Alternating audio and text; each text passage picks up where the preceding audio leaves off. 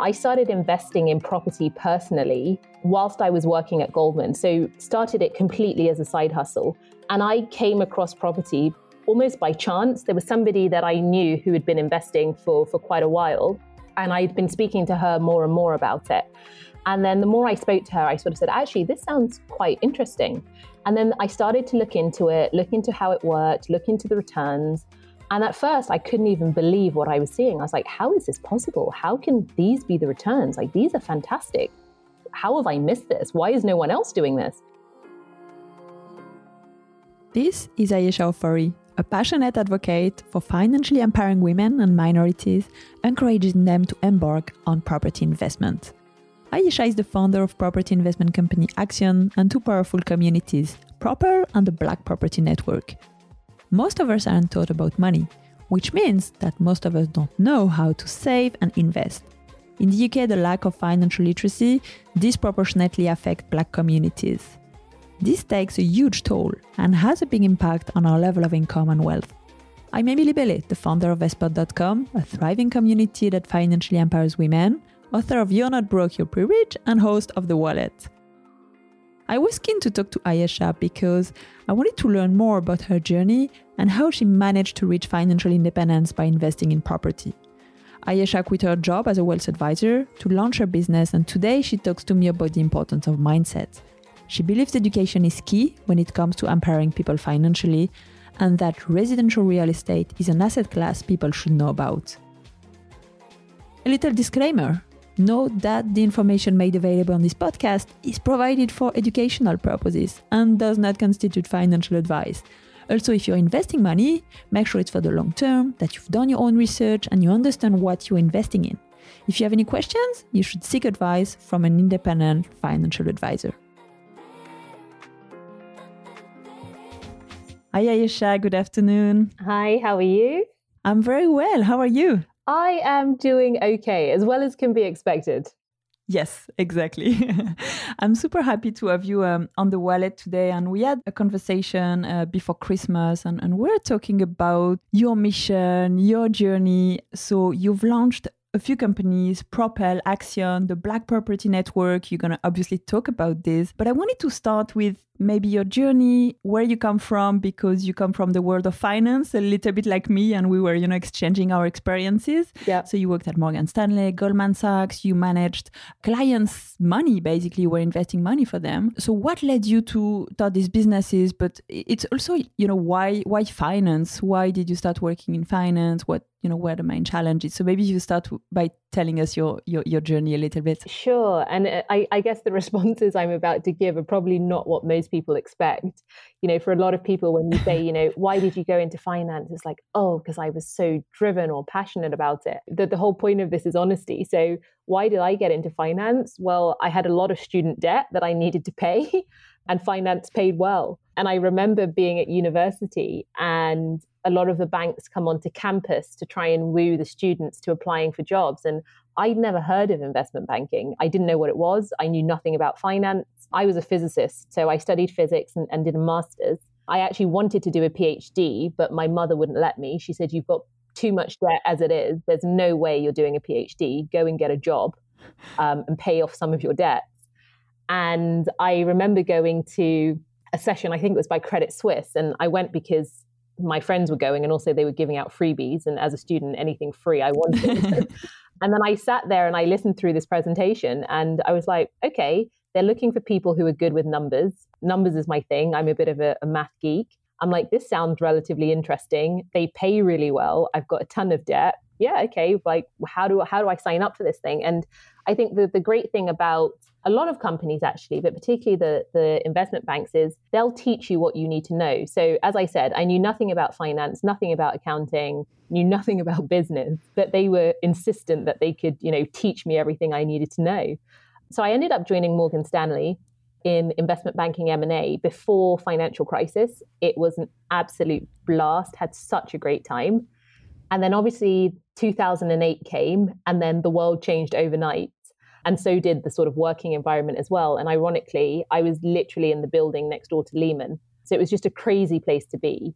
And I realized that banking wasn't, it just wasn't working anymore. We were sort of turning up for work, but there was no work to be done. And I hate feeling useless. I always like to be doing something with my time or progressing. I'm not sort of one of these people that can just sit. So I decided that I needed to do something else, and I love to study. So it for me, it made sense to, to to go back to school. So I went to business school this time, and I did the two-year MBA program at London Business School, which was literally two of the best years of my life. That was interesting because that's where I think the entrepreneurial bug in me sort of started because at business school you meet so many different people from all over the world different backgrounds. A lot of people who went there because they wanted to have you know their own businesses and i'd never really considered that before. Despite me saying all of this when i left i joined goldman sachs. I went back into finance. But that's for i guess a number of reasons. A I didn't really have a business idea at that point. There was nothing I was passionate about. And for me, I kind of felt if I'm going to do something on my own, I have to feel it from like my gut. I need to be really passionate about it. And I didn't have something that sort of stood out for me. And obviously, the MBA was finishing. I needed to go back into work. So I decided to go back into finance because it's what I knew. But I wanted to do something else where I was involved with clients from the beginning and I could own that client relationship because despite being a you know a maths person i absolutely love people. I'm a chatterbox. I love to talk. I love to interact with people. So i wanted a, a finance role that combined that aspect as well. And wealth management worked really well because not only was i responsible for going out and finding my clients i also had to manage their money and create portfolios for them and decide where I was going to invest, you know, which trades to do, and various other things. So it, it really suited what I was looking for. So I joined Goldman after business school, and I was there for for six years. It was great. I mean, Goldman Goldman is a very interesting place. I learned a lot, a lot of good times, some pain as well. But overall, it was uh, it was a great experience.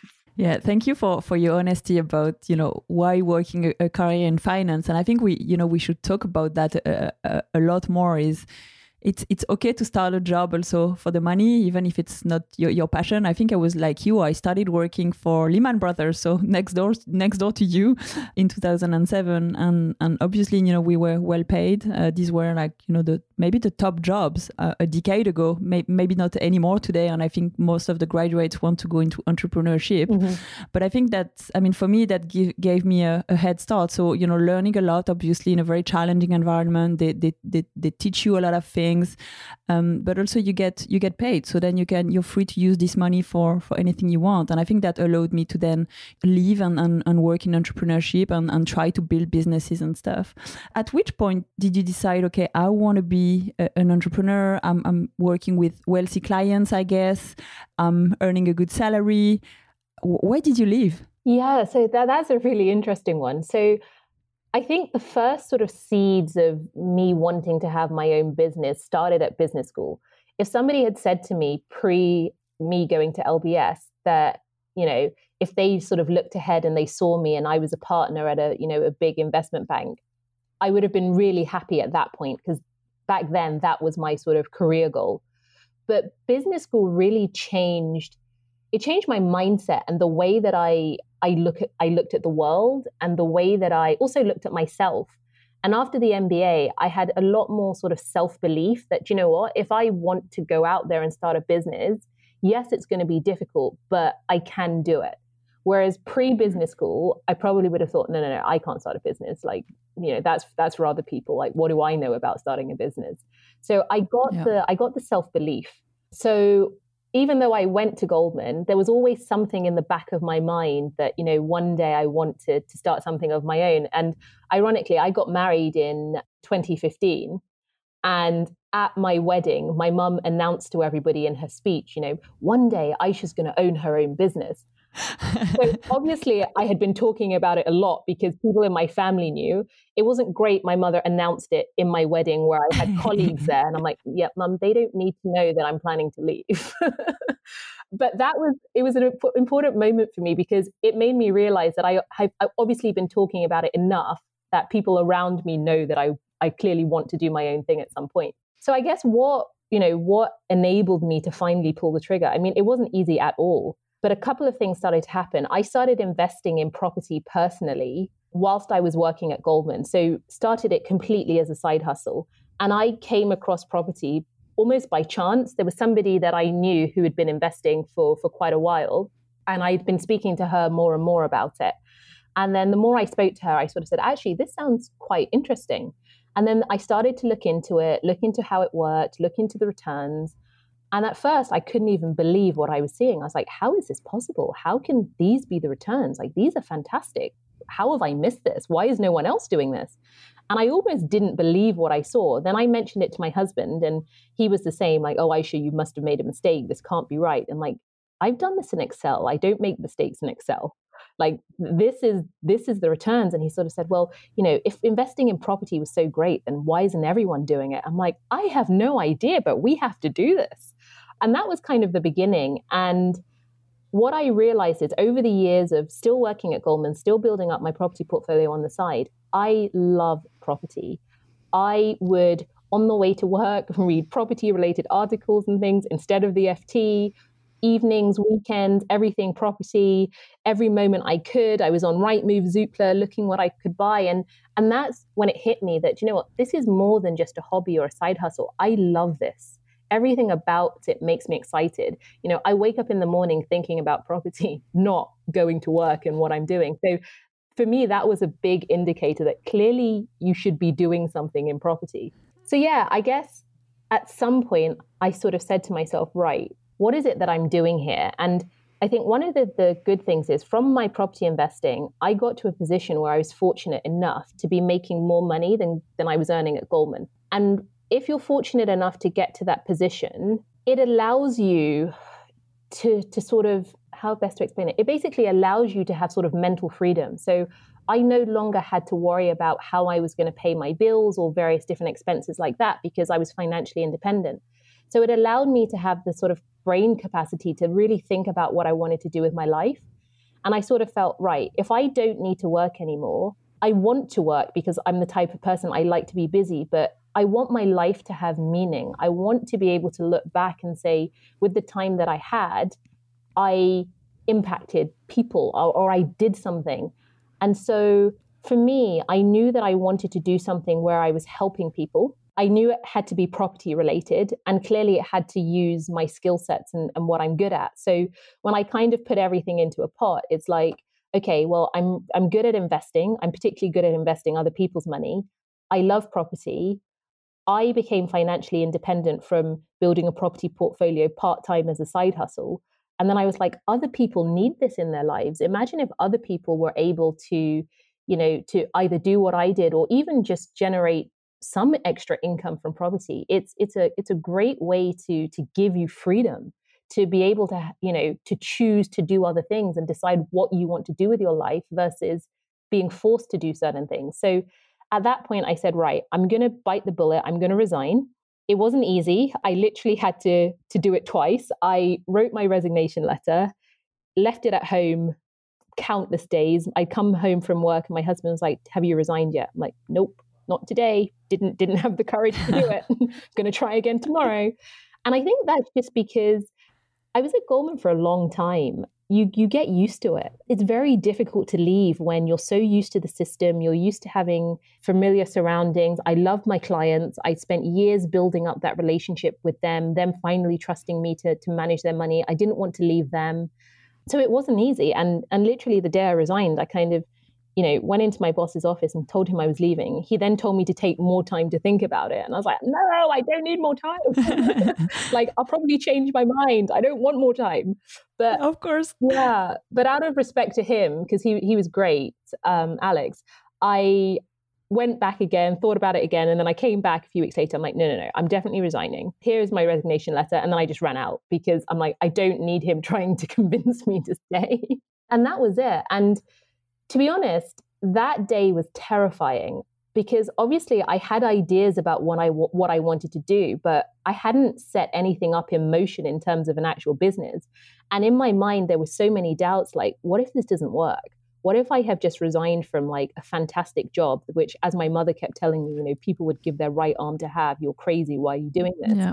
So I had yeah. I had some people around me doubting me, which didn't help. But I I don't know, something in my gut. I was like, I have to do this. I have to do this for myself, even though I have no idea what the future looks like at this point. And then something really great happened. I had obviously told my clients I was leaving, and one of them I called and I sort of said, By the way, I've resigned. You know, I'd love to stay in contact with you just because we're actually friends, but, you know, obviously I'm not going to be managing your wealth anymore. And he he offered me a job. And I said, But I don't even do what you do. So how could I work for you? And he's like, Well, you want to do something in property, don't you? And I'm like, Yeah. He's like, Well, come and do property for me. And I was like, But you don't do property investing. And he's like, Come and start it for me. And I said, You know what? I love that you have so much faith in me that you're offering me a job you don't even really have. But I need to do this for myself. I need to build something of my own where I can help people in the way that I want to. But it just made me feel that if he believes in me so much, then of course I should believe in myself. And then I just felt even more encouraged. And that was it. I left and have never looked back since, really. And and how did you then start? I mean, did you start PropElle first? And and what you know the the first days? I mean, how did it look like? So the first business I started was Axion Property Partners, and that was working with high net worth individuals who either previously didn't really have any residential real estate investment exposure, or those who wanted to just invest more into residential real estate. And what I realized was there's a lot of people who are sort of buy to let investors or who invest at what I call a sort of more retail level. But when you look at high net worth individuals and sort of small family offices, what I call more institutional investors, there wasn't really anybody sort of helping or guiding them to invest. And so I realized that there was an opportunity in the market there. And because of my role at Goldman and working with ultra high net worth individuals and having a lot of connections and contacts in that space, it just made a lot of sense. And for me, it was a bit of a no brainer, particularly when, you know, I spoke to some of my clients and told them I was leaving. And then when I told them what I was doing, they're like, oh my gosh, that's amazing. Like, can I have yeah. some of this? Yeah. So it made me realize there was a market opportunity. But what was really important for me is it wasn't just working with the same clients and just giving them a different type of investment. What I focused on was using or was sort of directing the funds that they had to work with developers who were building affordable housing. And when I say affordable housing, I literally mean homes that cost, you know, 100,000, 200,000 pounds so that people can afford to buy them with, you know, a 5% deposit with help to buy, but building nice quality homes that are affordable for people who otherwise wouldn't be able to get on the housing ladder. And that tied back into my, I guess, vision of if I now have the ability to work for myself, I want to make an impact, a positive impact on people's lives. How can I do that? So, yes, I'm still yeah. working with wealthy individuals, but the ultimate end goal is giving people great homes that they can afford. So that's where I started no that's i think that's fantastic. And that's you know we, we talked about our respective missions of you know really empowering people financially.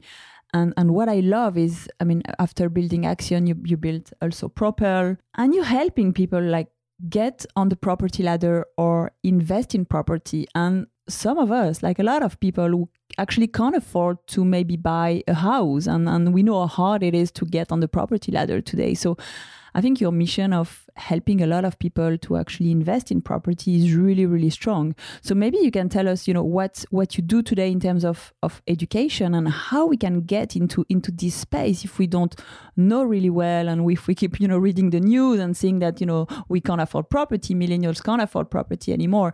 Is this true? So the, I guess the reason that I set up PropElle and again, it was more something that happened rather than me sort of saying, you know, I want to set up a, another business. Essentially, a lot of people started to come to me and say, you know, we see we've seen what you've done for yourself in terms of your own property portfolio. We've seen how you now work with other people to to help them invest in property. Can you help me? And overwhelmingly, a lot of the people coming to me were women. And so at some point, I was helping people individually, but it it wasn't really efficient in terms of my time. I just, there just weren't enough hours in the day to help everybody. So I realized that if I sort of set up a group where I could sort of share knowledge and information with the women at the same time, then that would be more beneficial. And I started just literally setting up really informal groups where I would share property knowledge and it just completely exploded. And then I, I was almost forced to set up a company and put more structure around it just because there was just so much demand. But fundamentally, what PropElle is about is it's female financial empowerment through property investing. Just as I was able to use property investing to, to change my life, other women can do it too. And it's not a case of you know you need lots of money to get into property that is a misconception and it's something that a lot of people just don't understand particularly because you know when you do listen to the press it's always house prices rising house prices rising you know wages not rising as fast but the beauty of property investing is you don't necessarily have to own the whole property there are ways that you can own a portion of a property or shares in a company that own the property. So you still get the same property like returns, but it means that you're just investing what you can afford to invest. And a lot of people don't know about some of the ways to do that. And then there are also various different property investing strategies. So again, a lot of people think that, you know, when you say property investing, you mean buy to let. So I'm going to buy a property, I'm going to rent it out to somebody and become a landlord. That's just one strategy. There are so many of them. There are strategies such as rent to rent, for example, where you don't even buy the property. With a rent to rent strategy, you essentially lease a property from, a, from the ultimate owner, so from a landlord, for a long period of time. You agree to pay them a fixed rent, and then you can rent it on. So you'll rent it on for more than you're paying the landlord and cover some costs so that you can keep some extra profit yourself every month you essentially have control of that property without having to buy it. So, no deposit, no stamp duty, none of the upfront costs. So, for people who don't have a lot of money, for example, rent to rent could be a great strategy. Then, for those people who do have a bit of money saved away, you know, there's still more than buy to let. There's, you know, HMOs. You could start to look at, you know, doing refurbs or flips, you know, potentially buying something at auction, doing it up and increasing value that way and selling it on. There's so much in the world of property but a lot of people don't know about it. So my mission with PropElle was I guess there are sort of three things within it.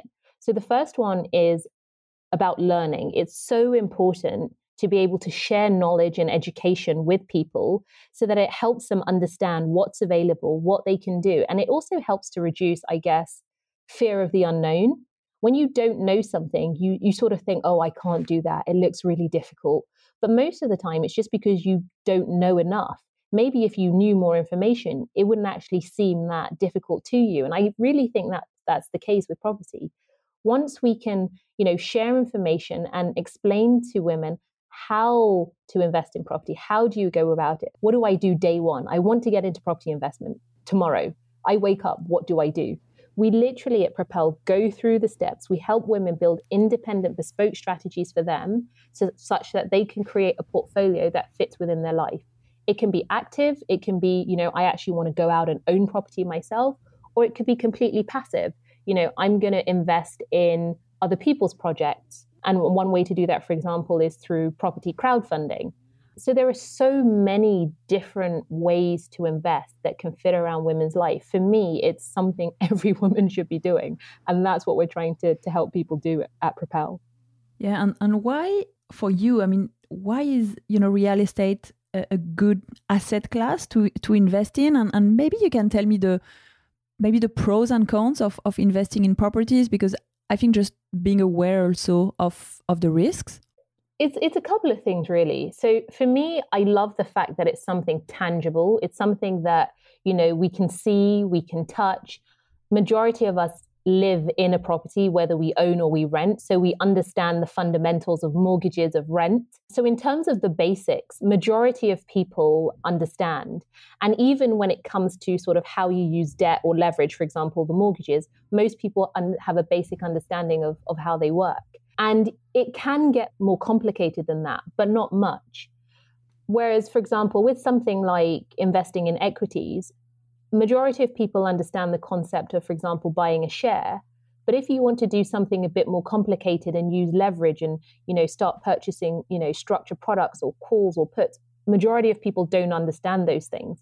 And for me, the beauty of, of investments is being able to use debt, so to use leverage to increase your returns. Now, clearly, you have to be sensible about how you use debt, but I personally don't think property investing works unless you use debt. And because it's, as I said, it's relatively easy to understand how to do it, I think it lends itself well as an investment class for, for a lot of people to consider. Again, you'll need to understand how to do various things, but you know, there are various platforms and places that you can go to get the learning. And on top of it just being an investment, it also helps people to better you know increase their their financial literacy. And for me again that is something that is fundamentally important. So i mean you you mentioned that you can invest in property without owning a place. Can you just give me maybe the you know the top strategies you've been using for yourself? And maybe you know for someone who has no money or very little money to invest or was like a small deposit and a bigger deposit and maybe like the, the, the main strategies they can use? Sure. So the way that I look at property investing is there are two ways to do it. You can either be active, and by active, I mean you actually want to go out there and be finding tenants for yourself or renovating and, and doing that kind of thing. Or you can be passive, where you can st- you can invest. You're still getting you know property like returns, but you're not doing any of the legwork yourself. And if you're looking at the more passive side, then something that I think works really well and something that I do myself is property crowdfunding. Uh, so at PropElle and, and just personally, I work with a company called Leo Crowdfunding. So that's L E O.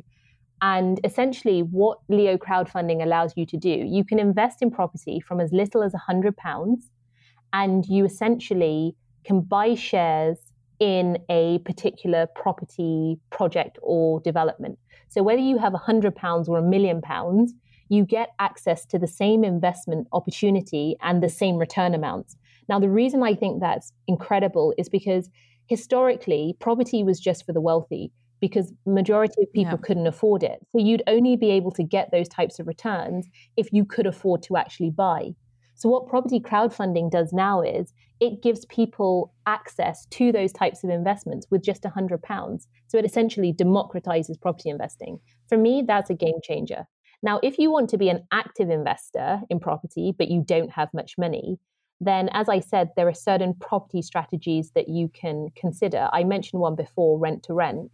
Another one is something called a purchase lease option it is a little bit complicated, but again, if you have somebody who's kind of been through it before who can explain it and show you how it works and, and get you going, it's it's something that, you know, is on the table for people to consider if they don't have much money when they get started. I'd say the only caveat I would say, and you did ask me for some of the cons of, of property investing, it's not easy. And sometimes people think that property investing is a get rich quick scheme. It is not. It is particularly if you're doing it actively. If you're doing it passively then it's different because you don't have to put so much time in. But if you're you want to be active in property investing you need to have that time. And it's a lot of time if you've got a really busy job or something like that you're not going to be able to do it and then people always say to me well then how the hell did you work at goldman and build your property portfolio i literally had no life aside from working yeah. and then property I saw, I didn't see my friends, I didn't see my family. Luckily, my husband was as crazy about property as I was. So date nights were like on the train, going to going to viewings and things like that. I literally did nothing else. And at the time, you know, I did sort of regret it a little bit because I was like, oh, I'm not seeing my friends and they're going out and they're doing this. But you know, roll forward a few years and it was the complete opposite. My friends were looking at me saying, "Oh my gosh, look at Ayesha. We should have done what she did." you know, she sacrificed some of her time to really focus on building her property portfolio, but look at where she is now. So you need to have the, the commitment to it. A lot of people get started and find that they don't necessarily make money as quickly and then they get a bit jaded for me property investment is a long-term investment it's not something that you come into you know for a punt or you think you can come in for a few months and make money it doesn't work like that so if you're not the type of person who can be committed for the long haul or you don't have a long-term investment horizon then it's probably not going to be for you no, thank you. And I guess when you when you say long term, ten years plus, maybe. I mean, this this should be clearly for your, you know, long term goals. The money you don't need for for the short, for the medium term. You know, what are the prerequisites before uh, starting to to invest? I think for me, I wouldn't invest in something unless I understood at least the basics. So you need to, I guess, find an investment where there are learning elements to it, or you go to an environment where learning is a, is a big part of it. So, you know, at PropElle, as I said, learning is something that's really important. We have monthly webinars on different types of property investing strategies you know, if there is an investment deal that comes up, so we partner with Leo crowdfunding. So say there's a deal that comes up with Leo crowdfunding, we'll actually go through that deal with the women. We'll talk about the different aspects. People can ask questions. Leo also d- runs its own webinars where it informs people. So you need to understand what you're investing in before you do it. But one of the great ways of getting in is, or actually learning, is by doing.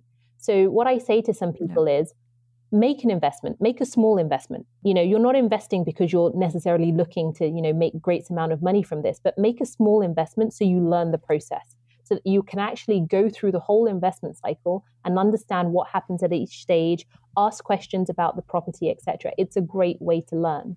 I think that that would be my sort of number one tip in terms of what people can do from from the start. And the other thing that i'd say is there's a little bit of a difference between buying a property to invest in and buying a property to live in. Now, for a lot of people, I know that when they want to buy their own homes to live in, you're also thinking about it as an investment as well because you're hoping it's going to go up in price and it's going to create some wealth for you. And for majority of people, that is the case. I'd say the slight difference between buying a property to live in versus buying one as a pure investment is that the considerations that you'll have will be different.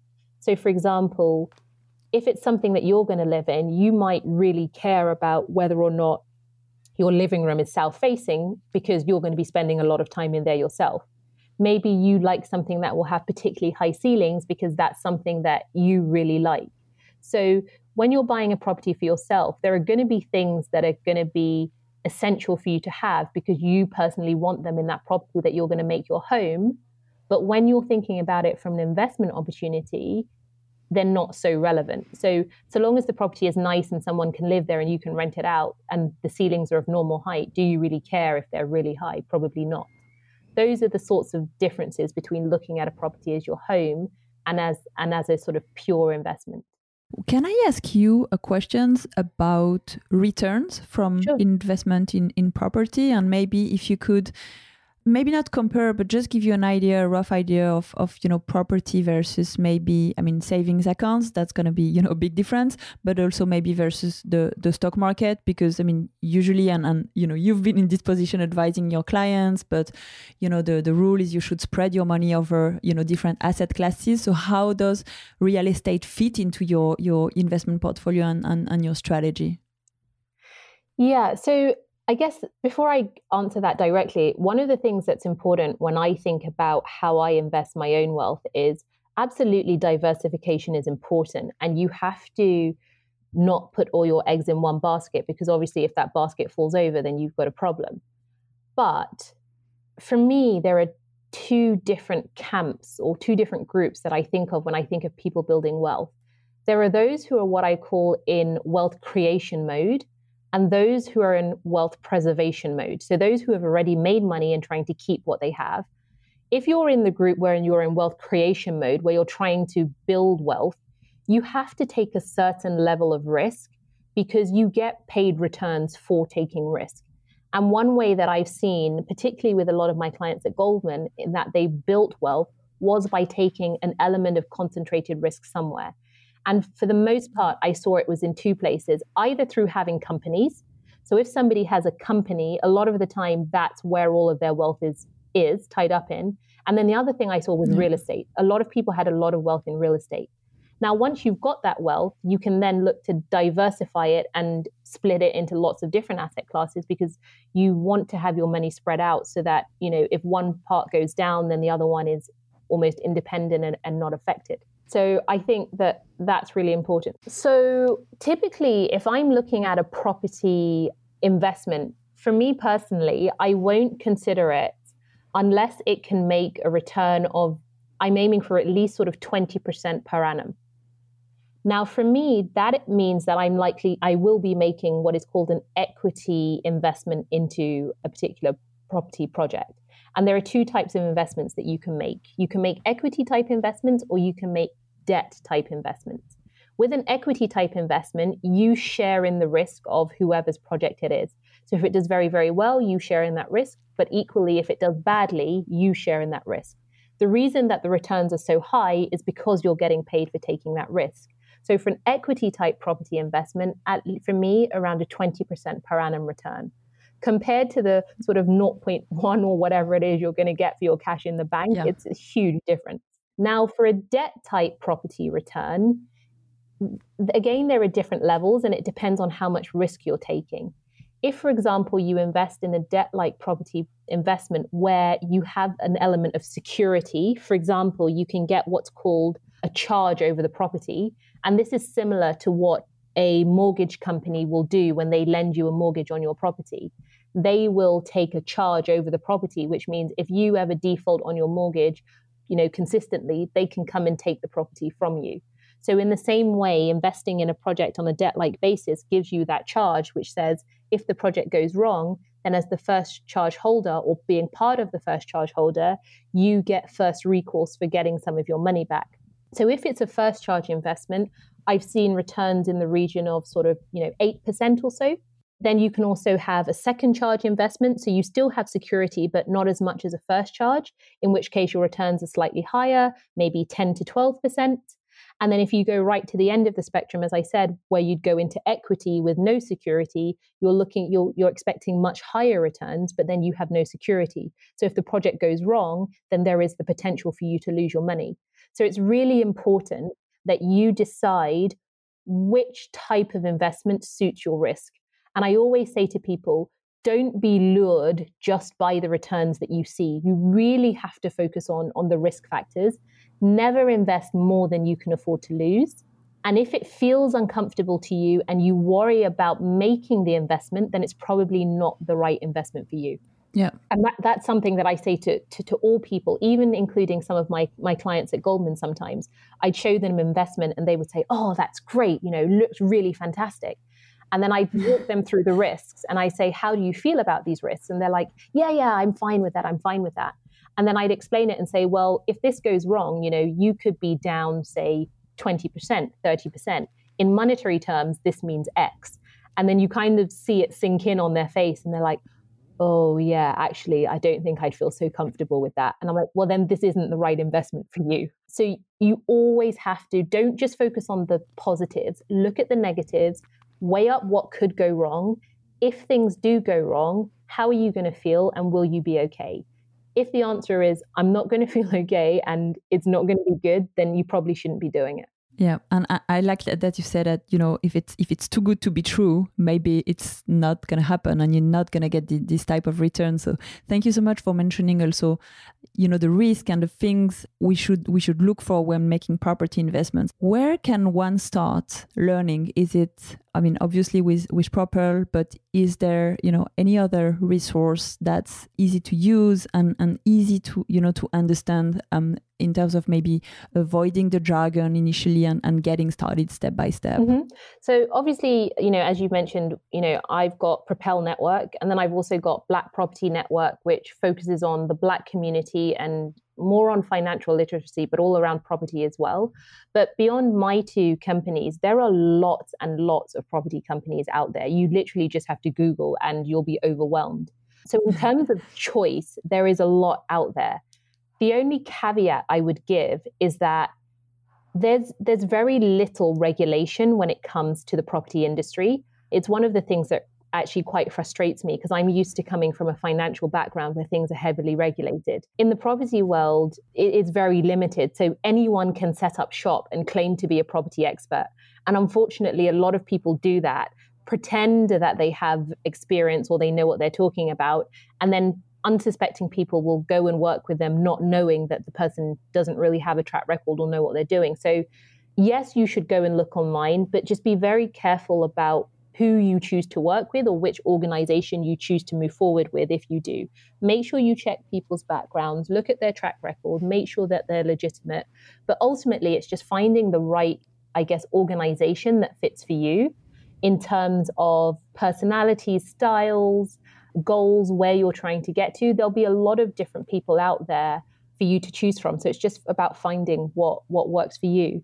It can be a little overwhelming because there is so much. So, you know, maybe sort of pick one or two, start there, work with them for a little bit and if it doesn't work then, you know, find find somebody else but that there's definitely a lot of resources out there yeah and and in terms of advice i guess advisors are, are should be regulated by by the fca it depends so at the retail level, yes, in order to give advice, you do have to be regulated.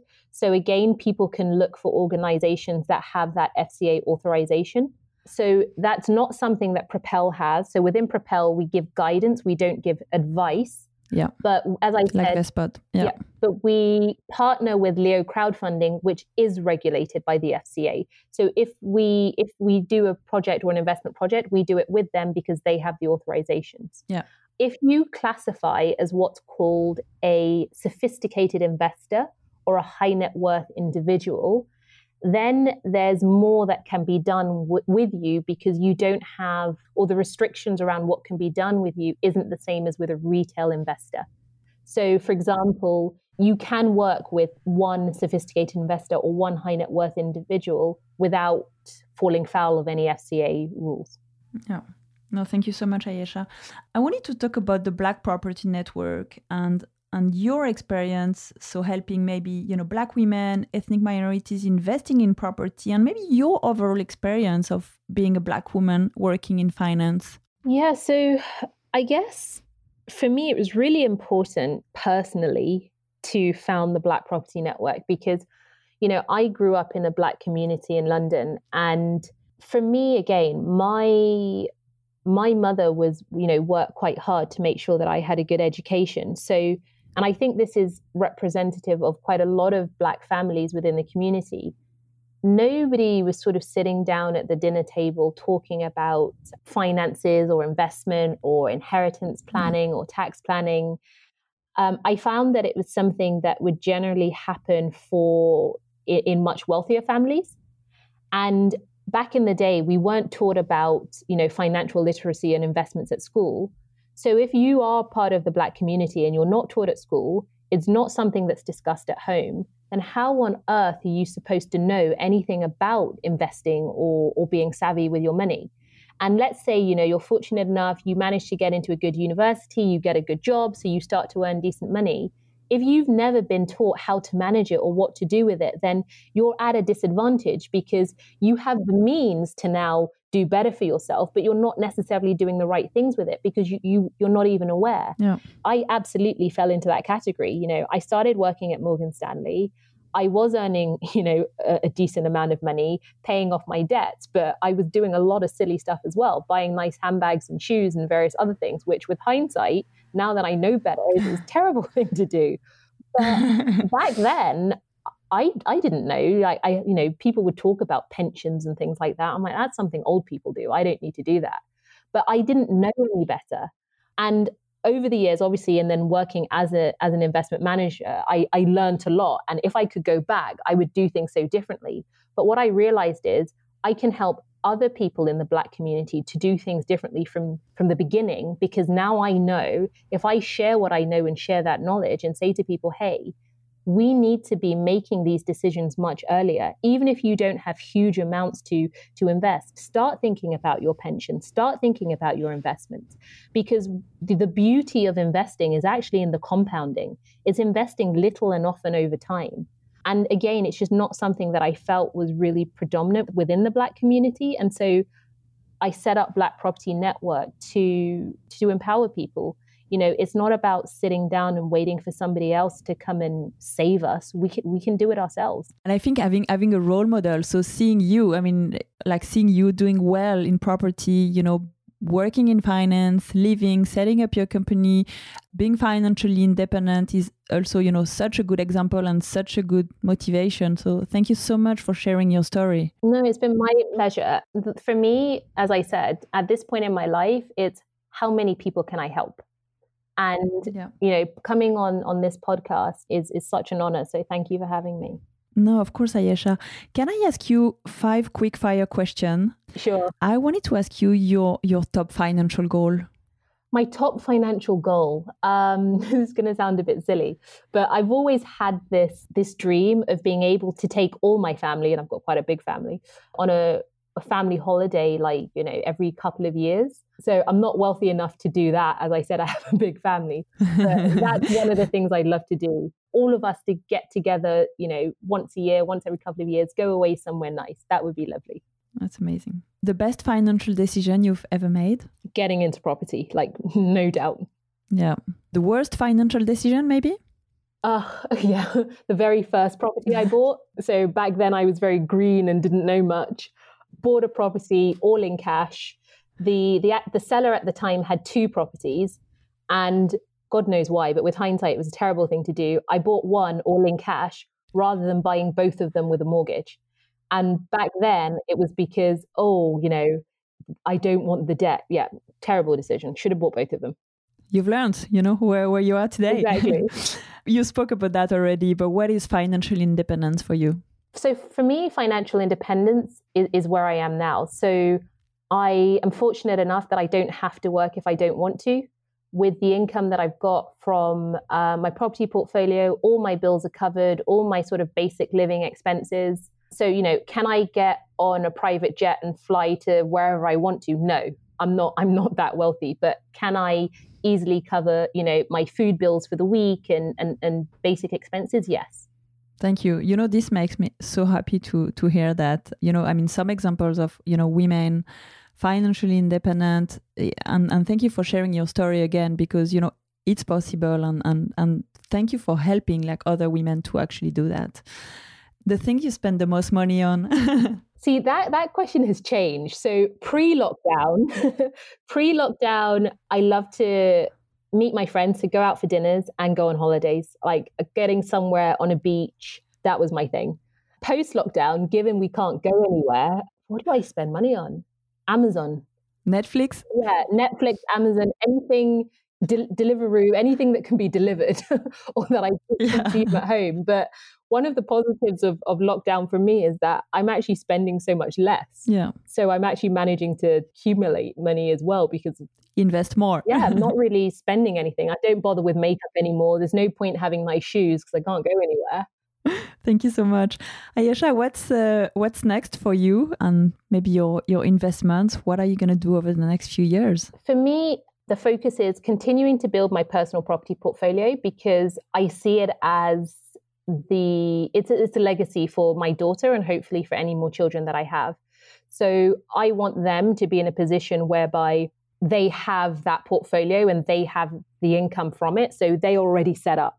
Now, I will still try to ensure that my daughter actually goes out and gets a job of her own because I think it's really important. Working actually instills a lot in you, but that property portfolio can be a safety net for them.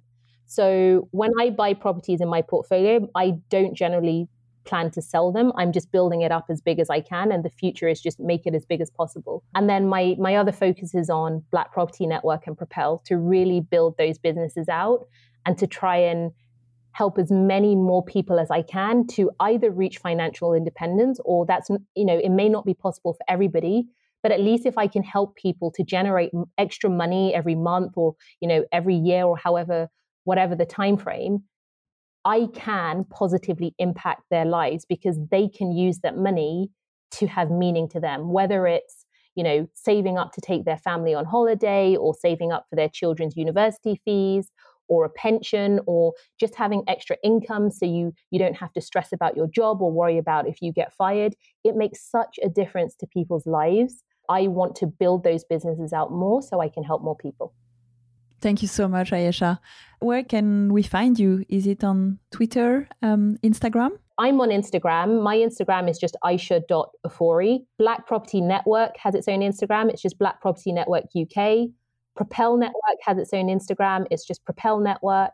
Um, both of them have websites, so propellenetwork.com or blackpropertynetwork.com and then also on LinkedIn. LinkedIn tends to be my more sort of corporate profile. I will add all these resources in the in the notes of the podcast. So you, you you'll have all the links and stuff, and you can also email me um, and and contact Ayesha. Ayesha, thank you so much. It's been such a pleasure to talk to you. I've actually learned a lot about property investing. That's something you know we're going to look into more with with the community and, and leverage uh, your knowledge and, and proper knowledge. So you know hopefully we have another conversation in you know in a few months time and, and we follow your your progress and and and we hope to you know see you soon at at an event. Absolutely. I'm here. So whenever you're ready just you know reach out. And thanks again for having me. Thank you so much. Thank you if you enjoyed this episode, please take a couple of seconds to rate it on your favorite podcast platform. Also, don't forget to join our community on Instagram and Facebook and to subscribe to our newsletter on vestpod.com. Feel free to email me with your comments and questions over at emily at vestpod.com. Thank you. Speak to you soon.